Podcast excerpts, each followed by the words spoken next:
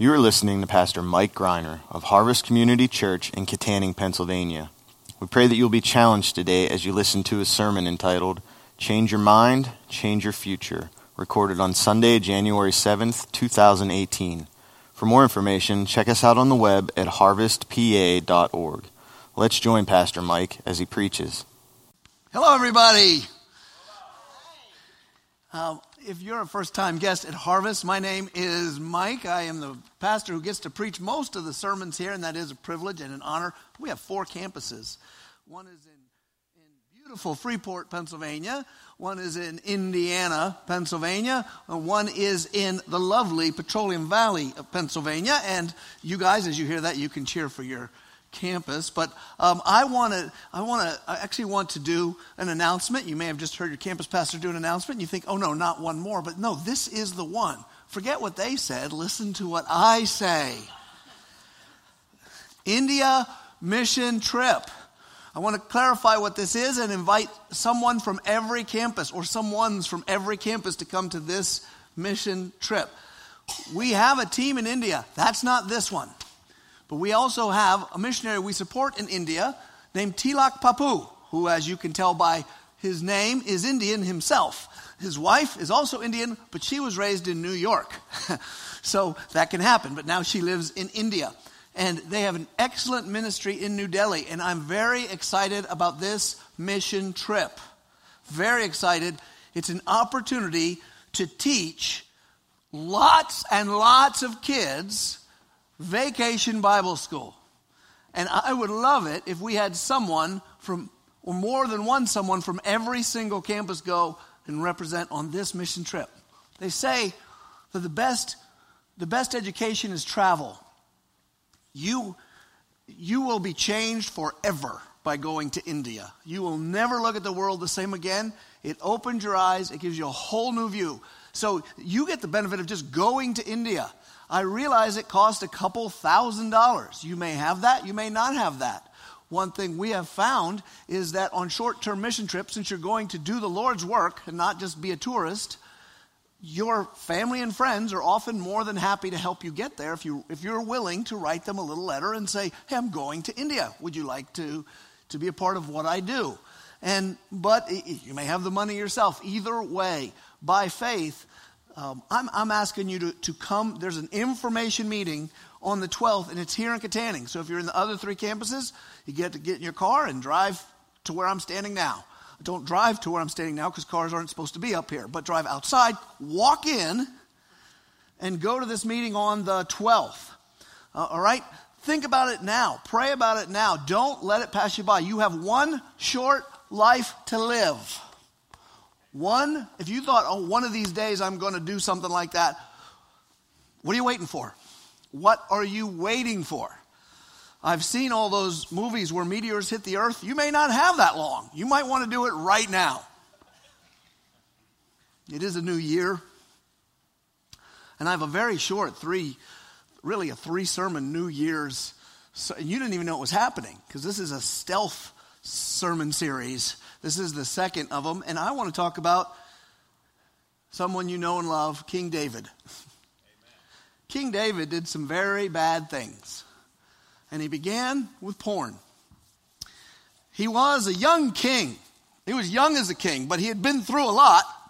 He'd had a job, he'd worked hard as a shepherd, he was also a musician. Uh, he, he also was a national hero. He, remember the whole Goliath deal? He slew Goliath, and, and not only him, but the tribes around thought of him as a great hero. On top of that, he was already a general in the army. He'd been through some good times, he's been through some bad times. Until his woman left home with a brown eyed man. Wait, that's a Led Zeppelin song. Sorry. But he was a musician. And we don't know what kind of music he made, but we knew it was very effective because he would play music once for a king who had an evil spirit, and the evil, the guy would actually calm down. That's some good music. How many of you are, have, have um, fourth, fifth, sixth graders in, and you'd like to play some music that calm them down? That's powerful music. And that's, that's what it was like. He had everything. Uh, he was called ruddy and handsome in the Bible, so he was a good looking dude. Everything was going for him, and now he is the king, and, and he talks with God and God loves him. Everything is going very, very good until he broke the commandment that says, You should not covet your neighbor's wife. If a woman's married to another man, that's not your woman. I'm going to read you the story from 2 Samuel. Okay? We're going to read the Bible together. The Bible says, commit yourself to the public reading of Scripture, so we're going to do that right here. The story, part one, what I would call the fall into sin. It happened late one afternoon when David arose from his couch as he was walking on the roof. It's not unusual in the uh, in the desert to have houses with roofs you walk on. He's not up on a you know walking on a slanted roof or anything. It's just a flat roof. Obviously, it has a couch on top of it, so it's a nice place to, to hang out. And he saw from the roof a woman bathing. So the great king is about to become a peeping Tom. And the woman was very beautiful. You know, indoor plumbing wasn't all that well known back then, obviously, so you might bathe outside. Behind a wall, you wouldn't think the king is, is the peeping Tom looking over. And David sent and inquired about the woman. And one said, Is not this Bathsheba, the daughter of Eliam, the wife of Uriah the Hittite? So David sent messengers and took her. And she came to him, and he lay with her. So an awful, awful, lot had to go into that. He saw her, he got the hunger. He was like, I've got to have this woman. He was not in love, he was in lust, and and and he and he's the king. He's a king, and if uh, if you if you you know get a knock on the door, the king would like to see you. You go see what the king wants. He flirts. He probably plays her a song. He probably just wrote it for her right then. And the next thing you know, little candlelight, and he did what he shouldn't do. So, verse 4 David sent messengers Oh, I already read that part. Now, she had been purifying herself from her uncleanness. That's pretty funny. That's what she was doing. And then she, she came and unpurified herself. And then she returned to her house.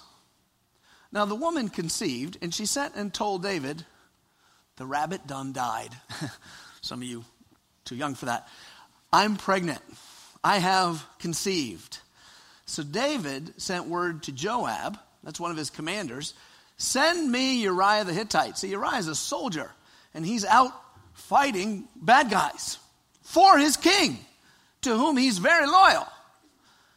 And little does he know, his king is not so loyal to him. And he says, Send him home because he has a plan. So Joab sent Uriah to David. And when Uriah came to him, David asked him how Joab was doing and how the people were doing and how the war was generally going. How's it going? How's the war? Stab any good people lately? You know, he's just chatting with Uriah.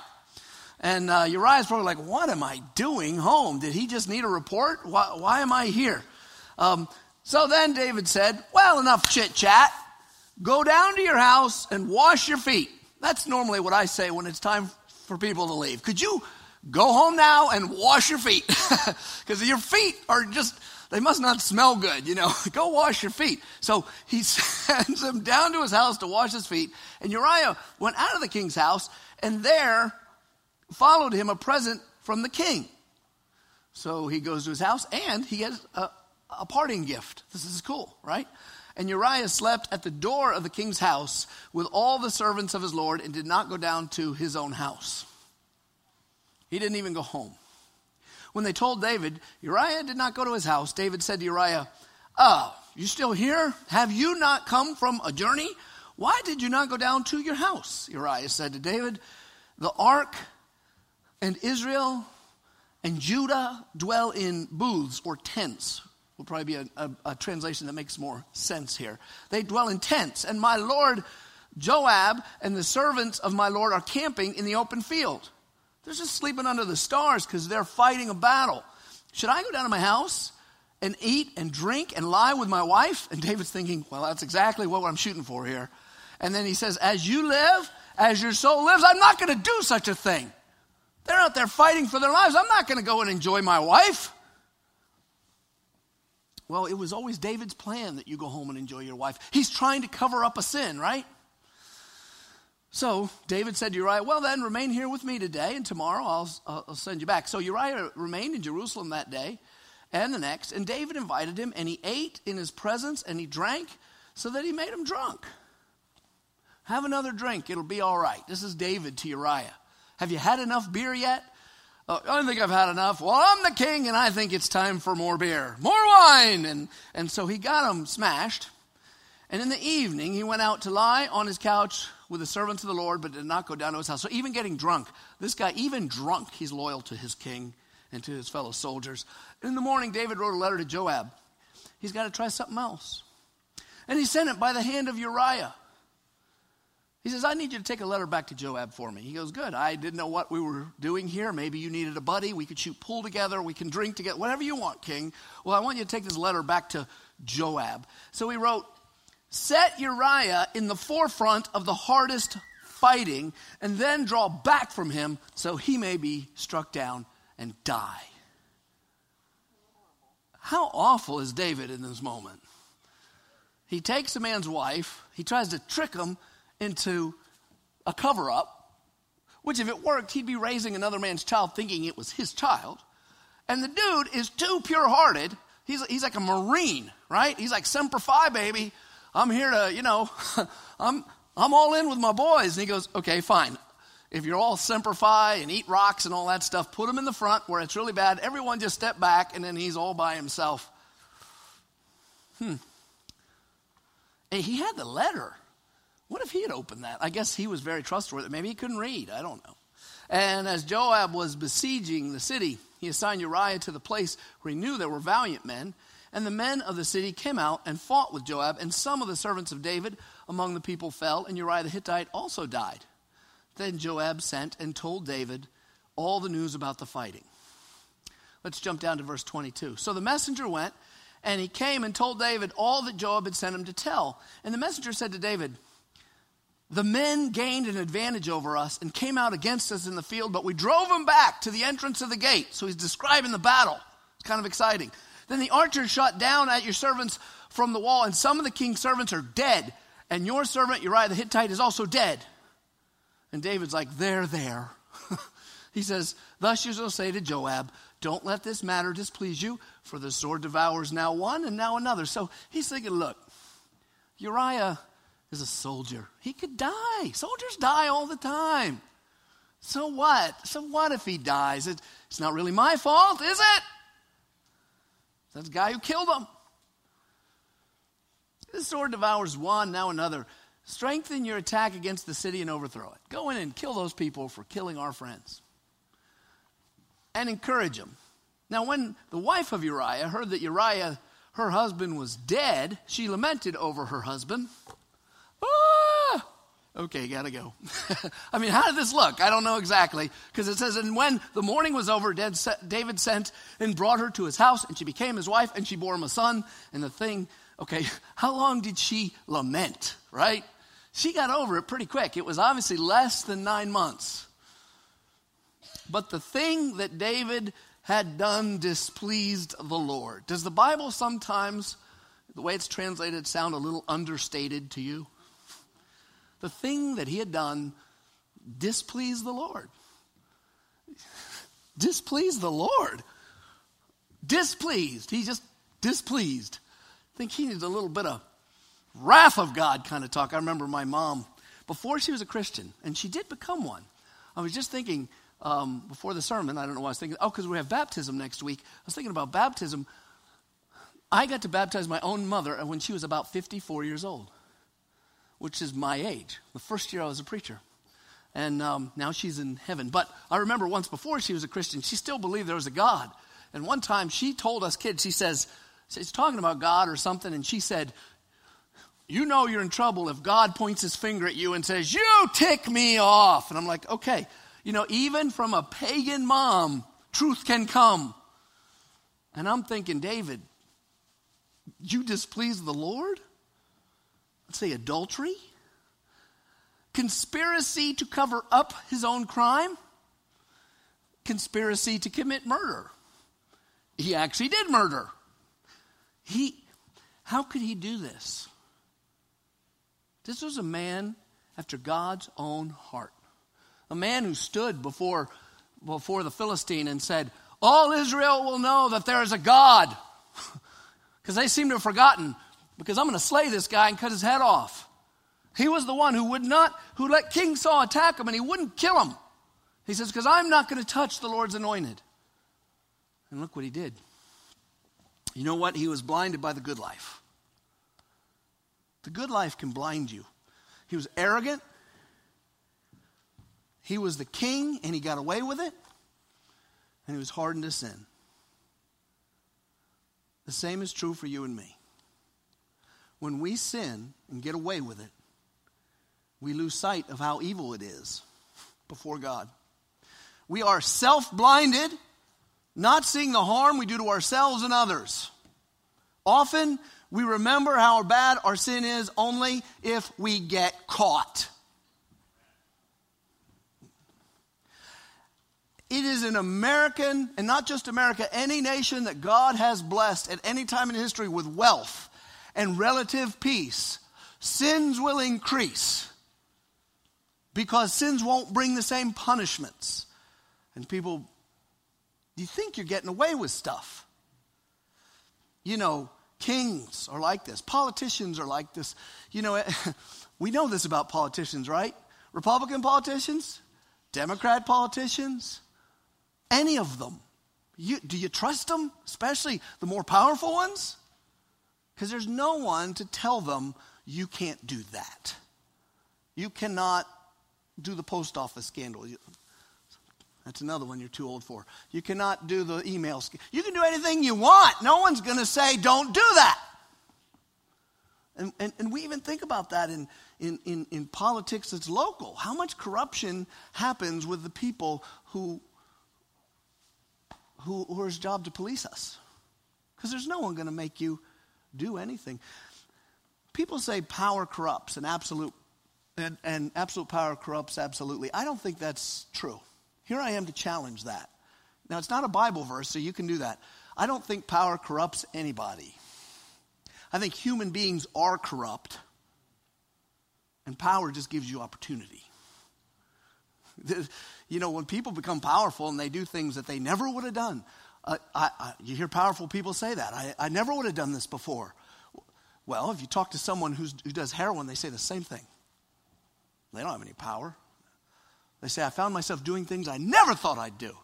Find someone who's in another man's, another man's bed with a. He'll tell you, I never thought I'd do this. Now, people are corrupt. Power is a petri dish, I'll give you that. You know, remember science class, a little pink stuff, and, and germs grew really well in there? Power is a petri dish for sin because it, it's a perfect, sin can thrive in that environment. David's in big trouble now because he's the king and no one, no one can rebuke him. No one, who's going to arrest the king? And heck, the only thing that happened is some guy died. Now, if you're Uriah's mother, you're like, there's got to be a conspiracy. um, the only one who knows is Joab right now. Joab, if Joab's lips aren't tight, maybe he wants to whack Joab. He might even think of that. Give him enough time. This sin is going to be found out if I don't kill Joab too. He killed another man to hide that he slept with his wife. He's a righteous guy. But God is merciful, and God shepherded David. God would not allow him to continue in sin. Let's read that part of the story, okay? This is the story, part two. I call it Sin Exposed. And the Lord sent Nathan to David. Nathan's one of God's preachers. He says, Go talk to Dave. It's, it's interesting to see what he says, too, because he's very creative. Very creative. I think a lot of churches die because they're boring and they're boring because they just do whatever they did last year. And if you don't do whatever you did last year, some of the people who've been around a long time will say, We need to get rid of this preacher. He doesn't do what we did last year. You know, you make a change, you got to warn people. Changing the order of service, taking down pews, don't do it. But the Bible never shows that kind of boredom in its preaching. And, and, and this really is preaching to one guy. Here, here, here's what Nathan does Nathan came to him and said, there were two men in a certain city. He just starts telling them a story.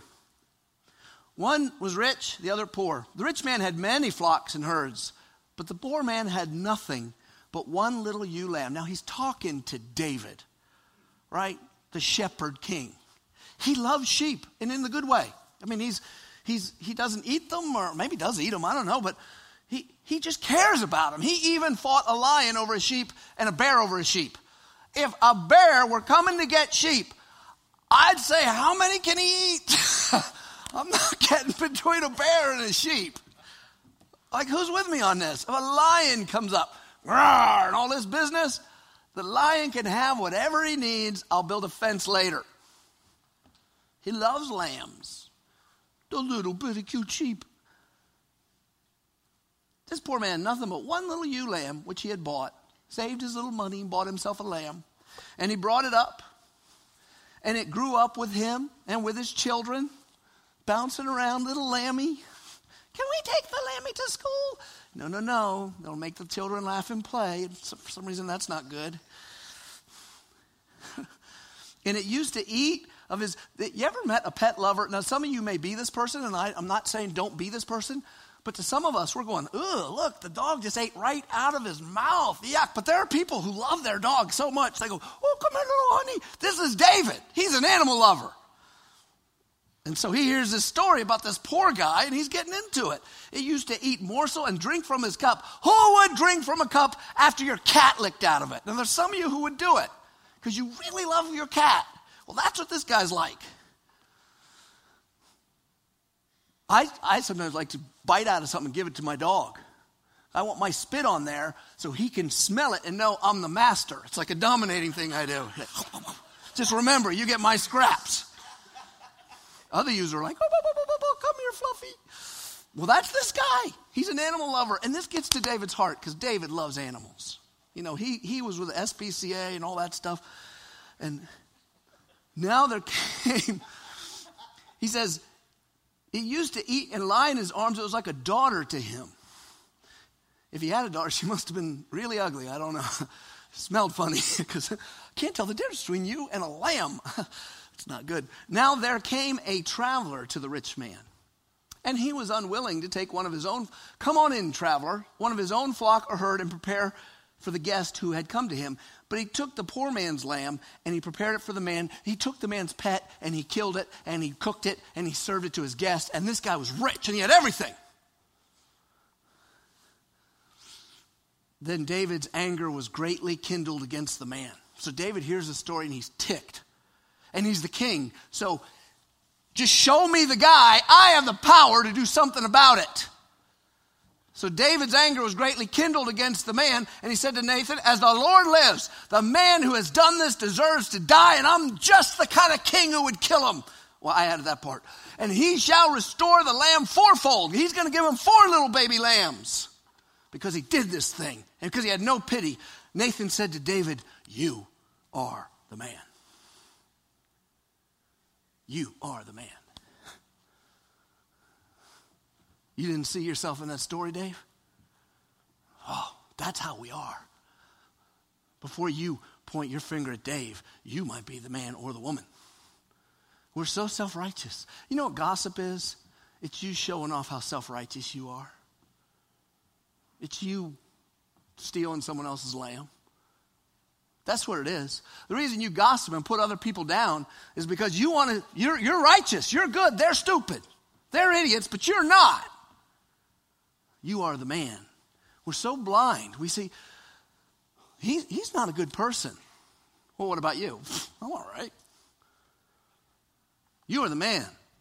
Then, then he brings the hammer. Thus says the Lord, the God of Israel. When, once you get to thus says the Lord, if a prophet says it, God is talking to you, you want good news? This is not good news. Thus says the Lord, the God of Israel I anointed you king over Israel. I delivered you out of the hand of Saul. I gave you your master's house and your master's wives into your arms, and I gave you the house of Israel and of Judah. I gave you the whole nation. And if that weren't enough, I would add to you much more.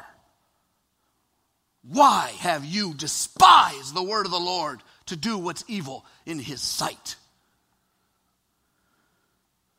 You who wrote a song, blessed be the man who walks not in the counsel of the ungodly. You, why have you done this? You struck down Uriah the Hittite. You don't think anyone sees it. Guess who sees your sin? With a sword, and you've taken his wife to be your wife, and you've killed him with the sword of the Ammonites. Now, therefore, a sword shall never depart from your house, because you despise me, and you have taken the wife of Uriah the Hittite to be your wife. Thus says the Lord Behold, I will raise up evil against you out of your own house, it means out of your own family. And I will take your wives before your eyes and give them to your neighbor, and he shall lie with your wives in the sight of the sun, for you did it secretly. But I'll do this thing before all Israel and before the sun. And David said to Nathan, I've sinned against the Lord. Again, a little bit of understatement there. And Nathan said to David, The Lord also has put away your sin. You shall not die. Nevertheless, because of this deed, you have utterly scorned the Lord. The child who is born to you shall die. Then Nathan went to his house. Does it seem that God was harsh with David? Trouble will never leave your home, and your child's going to die. That's serious. To, unto whom much is given, much is required. God was merciful to David. When God shows us the truth about our sins, that is a gift, despite the shame involved. It's, it, to have your secret sins exposed. What, what if we took all your secret sins that you have, right, and we put them on a screen in front of us all at our church? How'd you like that? We're not going to do that. You'd be ashamed of yourself. things you're not ashamed of. You walk around, you're not ashamed of yourself. You walk up to me, hello, how are you? I'm not ashamed of myself. If I could throw your sin in your face, you would be. And if I could throw my sin in your face, I'd be ashamed. And you think that's bad? Maybe it's not so bad. It is not unusual that people have come to Harvest Community Church because they were caught in their sin somewhere. That's what brings them to church.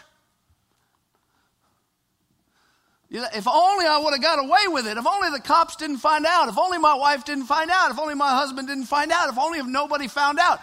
If nobody found out, you'd have kept on in your callous ways and you wouldn't have noticed. You would have kept doing the sins you were doing because they weren't bothering you. Who knows what else David would have done? Uh, I could name names, but I didn't ask any of them permission. Not that they'd mind, but I could probably name names of people who've come to our church because they got caught doing something wrong by a family member or by the police. And it was a gift. It brought him to the gospel, it brought him to salvation. God's being very good to David. He's not being mean to David. David was doing his own damage. When we see the truth about our sin, we, one, see the damage our sin is causing to us and others. You, you don't think of your sin as damaging others, but it's always damaging others. Adultery is very common sin for people who are Christians and not Christians. Very common sin. And when people, before they get caught in it, it's just exciting and fun and all this stupidness. But there's somebody's kids very often. And there's the betrayal. And then there's another family that's betrayed, and another family that's betrayed. And there's, there's a screwed up social fabric. No one even knows what to do at Christmas time anymore with you people. And you screwed it up yourself. You don't think about the damage you're doing. Well, then you got your sins that are just private sins till they're not because you're so into your perversion and your private porn you start to become a little sociopathic and don't even know it. You can't treat people as anything but objects. You're not giving them what you should give them, and you are taking what you shouldn't take. Or you're high all the time. Or you're greedy all the I don't care what your sin is. You're hurting other people constantly with it. your angry outbursts, your stealing. To, to have your sin exposed so that you're ashamed of yourself is a gift because it stops you in your tracks. When you're caught, you'll do anything to get out of it. Right? You're caught, you'll do anything. Uh, uh, I'll give back everything I stole. I'll start going to church every week, and I'll be nice. I'll be nice to my brother again, or whatever it is. Two, when you're exposed to your sin, you can change your mind. And this is the point of this sermon, by the way. In case you want to find my rhythm for the new, the new Year's sermon, I, I'm not trying to be tricky. I'm pretty plain and simple. Last week, read your Bible. It was easy. This week, if you're in sin, it's time to repent. Because that's what changing your mind is. The word repent means change your mind. That's all it means. Change your mind. Change your mind about your sin. Well, what was David's mind about his sin? It seems to be working. that was his mind. Now I changed my mind. It's not working. It's awful. I better change my mind and change my path. A lot of people, they're only sorry because they got caught and they never change their minds. They cry, Oh, take me back, honey. I'm sorry I beat you. I'll never beat you again. Trust me, I've turned over a new leaf. And then when the pressure's off, the neighbors aren't yelling, the cops are gone, they beat you again. That is not changing your mind. That's just being a whiny squirrel. And, and we can all be whiny squirrels, but that's not repentance. Third, if your sin gets exposed, you can seek God's forgiveness, and God will wash it all away. Now, all that to get to our main text to the day, and that's Psalm 51. So if you turn in your Bible to Psalm 51, you say, he's just getting to the text. Was that the introduction? No, we're more than halfway finished with the sermon, so don't be frightened. But Psalm 51 is the text. The reason Psalm 51 is interesting, well, there might be a lot of reasons, but the reason I think it's interesting is because David is going to tell us how a godly man responds to great failure. Because he tells us what he's thinking. You want to read more of the story, you go read it yourself in the Bible. But as far as what he's thinking, he wrote a song. He's like Adele. If bad things happen, he writes a song. I mean, if Adele, we need more people to abuse and break up with Adele because she does her best music when she's miserable. Just kidding. I don't want to abuse Adele. But did you notice she had all those hit songs? Well, David's like Adele. He, he writes when things are good, he writes when things are bad. And this is the song he wrote. So let's read it together. And it says right in the beginning of the psalm, a psalm of David when Nathan the prophet went to him after he had gone into Bathsheba. Bible's pretty raw there, going into Bathsheba. Do we have to have that detail? Yeah, but there it is. One, have mercy on me, O God according to your steadfast love, according to your abundant mercy, blot out my transgression. His prayer is God, have mercy on me and here's how, here's how we want to pray. God, have mercy on me because I was on the roof and, and I couldn't help it. She should have known. She shouldn't have taken off her clothes. I think she was trying to seduce me and I was weak. God, God, it's every man's battle. We all get weak. And, and then, and then next thing you know, it just happened. She was over and it happened. It was her perfume. Oh, and God, you got to forgive me because I'm weak. He's not pathetic like that. And you shouldn't be either. Uh, I can't tell you, when people, when people want to say they're sorry for sins to another person, they say, I messed up. Or uh, I had a mistake. I fell. No, you sinned. And, and if you can't be that honest with yourself, you're never going to change. You didn't make a mistake. no, you didn't have an accident. Mistake is spilling your drink. Sleeping with another woman is not a mistake, it's a sin. I slipped up again. No, you didn't slip up. You got stone drunk and started a fight. You're a drunkard and violent. Don't call me a drunkard. I have a disease. Disease is stupid. You're a drunkard. If you're not that honest with yourself, you'll never change. But what does he say? He doesn't say, God, have mercy on me because I'm an idiot. He says, according to your steadfast love. This is why God loved David. He understood the goodness of God. If you go to, a, if you owe a rich man and you cannot pay him, and he's bringing the law on you, don't sit around telling him all your silly excuses of why you're broke. Say to him, because you have millions, would you have mercy on me? And that's what he does. He says, according to how, how, much mercy do you have, God? I want you to measure your mercy account and then look at me. According to your abundant mercy, blot out. Well, that God's love is, is ever, is forever. He's got plenty. So, God, according to your love, would you forgive me? Not because it wasn't so bad, he says, Wash me thoroughly from my iniquity, cleanse me from my sin. He doesn't say, I clean myself up, I turn over a new leaf. He doesn't. He says, I am dung covered, I am dirty. I am dirty. Would you clean me? It's a much different prayer than I'm going to do better and I turned over a new leaf. You won't change from turning over a new leaf because you're the same leaf.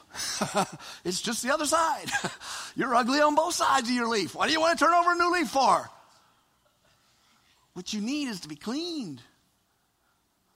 For I know my transgressions and my sin is ever before me. And against you and you only have I sinned and done what is evil in your sight. Now, that's a very interesting thing to say because I was thinking about Uriah's family. They could say, wait a minute, what do you mean against God only? I think you sinned against us. Well, he did, but he's showing us a, a spiritual reality. God made man in his image. And God says, whenever you mistreat another human, you're sinning against me, because that's my creation.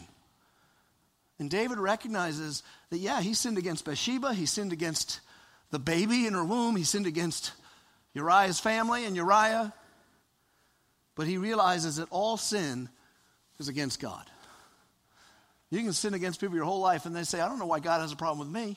Well, it's because you've been sinning against him your whole life. And he knew that. So that you may be justified in your word, you're blameless in your judgment. He's saying, I'm guilty. Behold, I was brought forth in iniquity, and in sin did my mother conceive me. Some people wrongly think that has to do with the sex being sinful. It is not sinful to have sex within marriage. It is, what the sin was, is it's passed on from humanity from conception. You're not a blank slate. Um, give a child long enough, they will learn right from wrong. And once they do learn right from wrong, they will do wrong. You don't have to teach them, you have to teach them not to. Behold, you delight in truth in the inner being and teach me wisdom in the secret heart. When God looks at you, what's He want? Truth. Well, I don't have it in me.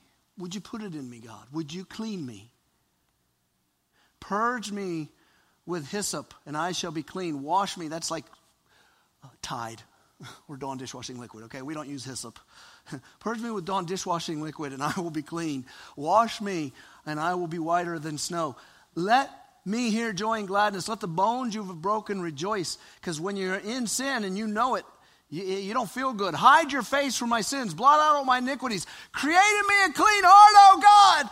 Please, would you create the clean heart? Would you give me the truth that you want in me? And at this point, if you're not a Christian or new to Christianity and don't understand what you believe yet, that might sound odd to you. You go to God and don't say, Here I am, I'm good enough for you, and I'll try hard. He doesn't want that. You come to Him and say, I'm not good enough. Would you make me good? And that's His prayer here. Cast me not away from your presence. Don't take your Holy Spirit from me. Restore to me the joy of your salvation. Uphold me with a willing spirit. And if you do this, I will teach transgressors your ways, and sinners will return to you. I, the guilty, I'm going to go and say, hey, by the way, I did a lot of bad things, but God has forgiven me. And I'm telling you, sinners, you want to leave your sin behind. He becomes a teacher. Jump down to verse 16. Very important verse. You will not delight in sacrifice, or I would give it you would not be pleased with a burnt offering, for the sacrifices of the Lord is a broken spirit, a broken and contrite heart. Why is that important to you and I? What he's saying here is if your heart is not right, your worship is useless. And the reason that's important is because one of the most common errors we can make is we think, I know my heart ain't right, but at least I go to church. Well, you might as well not waste your time. You're insulting God by going to church. well, my heart ain't right, but at least once in a while I give some money to the poor. So, well, I'm worshiping God. He doesn't want it. See, the Jews would bring offerings. I brought my bull, I brought my sheep. so that ought to make you happy, God in the sky. He's like, nope. Your religion is worthless unless it's accompanied by or preceded by a broken and contrite heart. For that, God won't despise. Remember when Jesus walked the earth, he said, Two men went into the temple to pray. One was a Pharisee, and one was a tax collector, which is seen as a very evil thing then. Today, tax collectors, I want you to know, are not evil. What they do is evil, but what they are not evil. this is the great big government who has everything, comes and takes my little ewe lamb. but, but it's getting personal now. Let's get back to the sermon. so the Pharisee comes and he prays this God, thank you that you did not make me like this schmuck here. Because I tithe and I go to church. I, I make sacrifices and I pray just like I'm supposed to. Unlike this clown, this guy prays, I can't even raise my head to you, God. Lord, have mercy on me, a sinner. And then Jesus says, Which one of these two left justified? Which one pleased God? And he says, I tell you, it was the publican. It was the tax collector. Why? God loves people who, who sin more. They both sinned. One of them was honest about it. The other tried to church it up. I'll wash it away with some religion. You'd be amazed what people who raise their hand on the front row will do in the bedroom where they're not supposed to be and think somehow this is all right. If your heart's not right, your worship's not right. Do good to Zion in your good pleasure. Now he's praying for his nation because he is the king. Build up the walls of Jerusalem. Then will you delight in right sacrifices, in burnt offerings, in whole burnt offerings. Then bulls will be offered. He's saying, the whole nation needs to know this lesson, God. You don't want us to come and worship you. You don't want me just to be king and all that stuff unless my heart is broken. As far as we know from the Bible, if you read through 1 Samuel and 2 Samuel, and, and David lived a long time after this event, but never again did he do wickedness like this in his life. He changed, he repented. God cleaned him. That can be you. The wickedness you are doing can be repented of. You can change your mind. I'm saying Further than that, you should change your mind. You're a fool not to change your mind. You say, Well, nobody's caught me in my sin yet. I don't feel the shame. Can't you learn from someone else's mistake? This is not in the Bible for David's sake. If I'm David and I'm writing the Bible, I leave this out. I talked to Samuel. Samuel, can we skip that episode and move on to the next chapter? I'm going to write a song about how sad I am. Let's not put this one in the Bible. He wrote it for you. So you don't have to go through what he went through. The wickedness you are doing can be repented of, forgiven, and you can enjoy the pleasure of God. David knew he could enjoy the pleasure of God. What he did, he, he can't undo. You can't undo what he did. If you've committed adultery, you can't undo the hurt. It's done. But that doesn't mean God is done with the adulterer. Just because you can't fix what you broke doesn't mean God is done with you. if your heart is broken before Him, His mercy is enough. You at this point may say, Well, my sin's bad. You don't know, Pastor. God could never forgive me. If that, that thought doesn't come from truth, but it comes, I'm not saying you don't honestly feel that, but it's not a truth. It's not true. God can forgive you. First, you probably didn't do anything worse than David. Now, you might have. You may be a real crumb in here. you may have committed adultery and made lots of children and killed lots of men. I don't know. If so, please repent quickly or stay away from me and my family. Just saying, got to be practical here.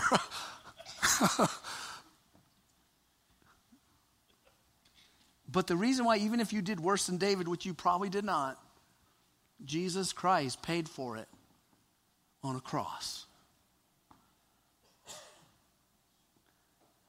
There's no way any one of us, regular human beings, could ever sin so badly that the precious life of God's own Son was not of greater value. Would I say to God, No, my sin's so great that there's nothing you can do, you're too weak? Would you say that to God? No, of course you wouldn't. Well, if you put it that way, Pastor, well, that's the way I put it. Jesus says, Thus it is written. Jesus said this, that the Christ should suffer he said, I was going to suffer on a cross. And on the third day, rise from the dead. Why did Jesus die and rise? So we could have crucifixes. So we could have this cross. No, not so we could have jewelry. Here's why he said, so that repentance for the forgiveness of sins should be proclaimed in his name to all nations. The reason I died, the Messiah must suffer and rise again is so that repentance is empowered to lead to the forgiveness of sins. You see, God does not forgive unpaid debts. And he will not forgive David or you unless someone pays. David couldn't pay, you can't pay, so he paid himself. Right? It's 2018. If you're in sin, and you'd know it, I don't know it. And I, I, I talk to you, Christian. If you're not a Christian, everything you do is sin.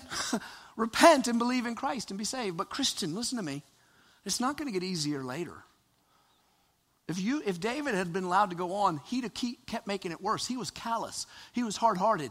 And he, like all of us do, he was blind to what he was doing because he never got caught. And he was a king. What was he going to do next? Was Joab next? I think Joab might have been next. Joab, come on, see me. If I was Joab, I'd be like, no. I know his secret. No one else knows his secret. And he didn't even know why. He just knew what. I, I might have to cut the tongue out of everyone in the palace who helped get that girl in the first place. Who knows what he'd have done? It's not going to get easier to repent from sins in February that you're doing in January. It'll get worse. You'll be more ground down by them. You'll do more damage by them. Your heart may be more hardened by it. It'll be harder. You have the Holy Spirit of God in a way that David did not. I don't know exactly what that is, but somehow the New Testament shows us that Christians have the indwelling Holy Spirit with a power that, that all the Old Testament saints wish, wish they had. You don't need Nathan, you have the Holy Spirit. Is there a sin that you need to repent of? And you might be thinking adultery. It could be you are a hopeless gossip, and you've always thought it's okay to run down people, not realizing till you heard in a sermon that you are being self righteous as if you don't sin and you're better than other people. You could be a hopeless liar. You could be stealing, pilfering at work. Oh, it ain't stealing. I take a little here, a little there. The company doesn't know. No, that's the way it is until the God's light shines on it. Then it's you're a thief, breaking the commandment, despising God. I don't know what your sin is. But I know that God's grace God's love, if you say, Have mercy on me according, not to me deserving it, but according to your loving kindness, He'll have mercy. 2018, start it with a clean heart. Thank you for listening to this sermon from Harvest Community Church. We invite you to join us at any one of our four campuses located in Kittanning, Petrolia Valley, Indiana, and Freeport. For more information, check us out on the web at harvestpa.org.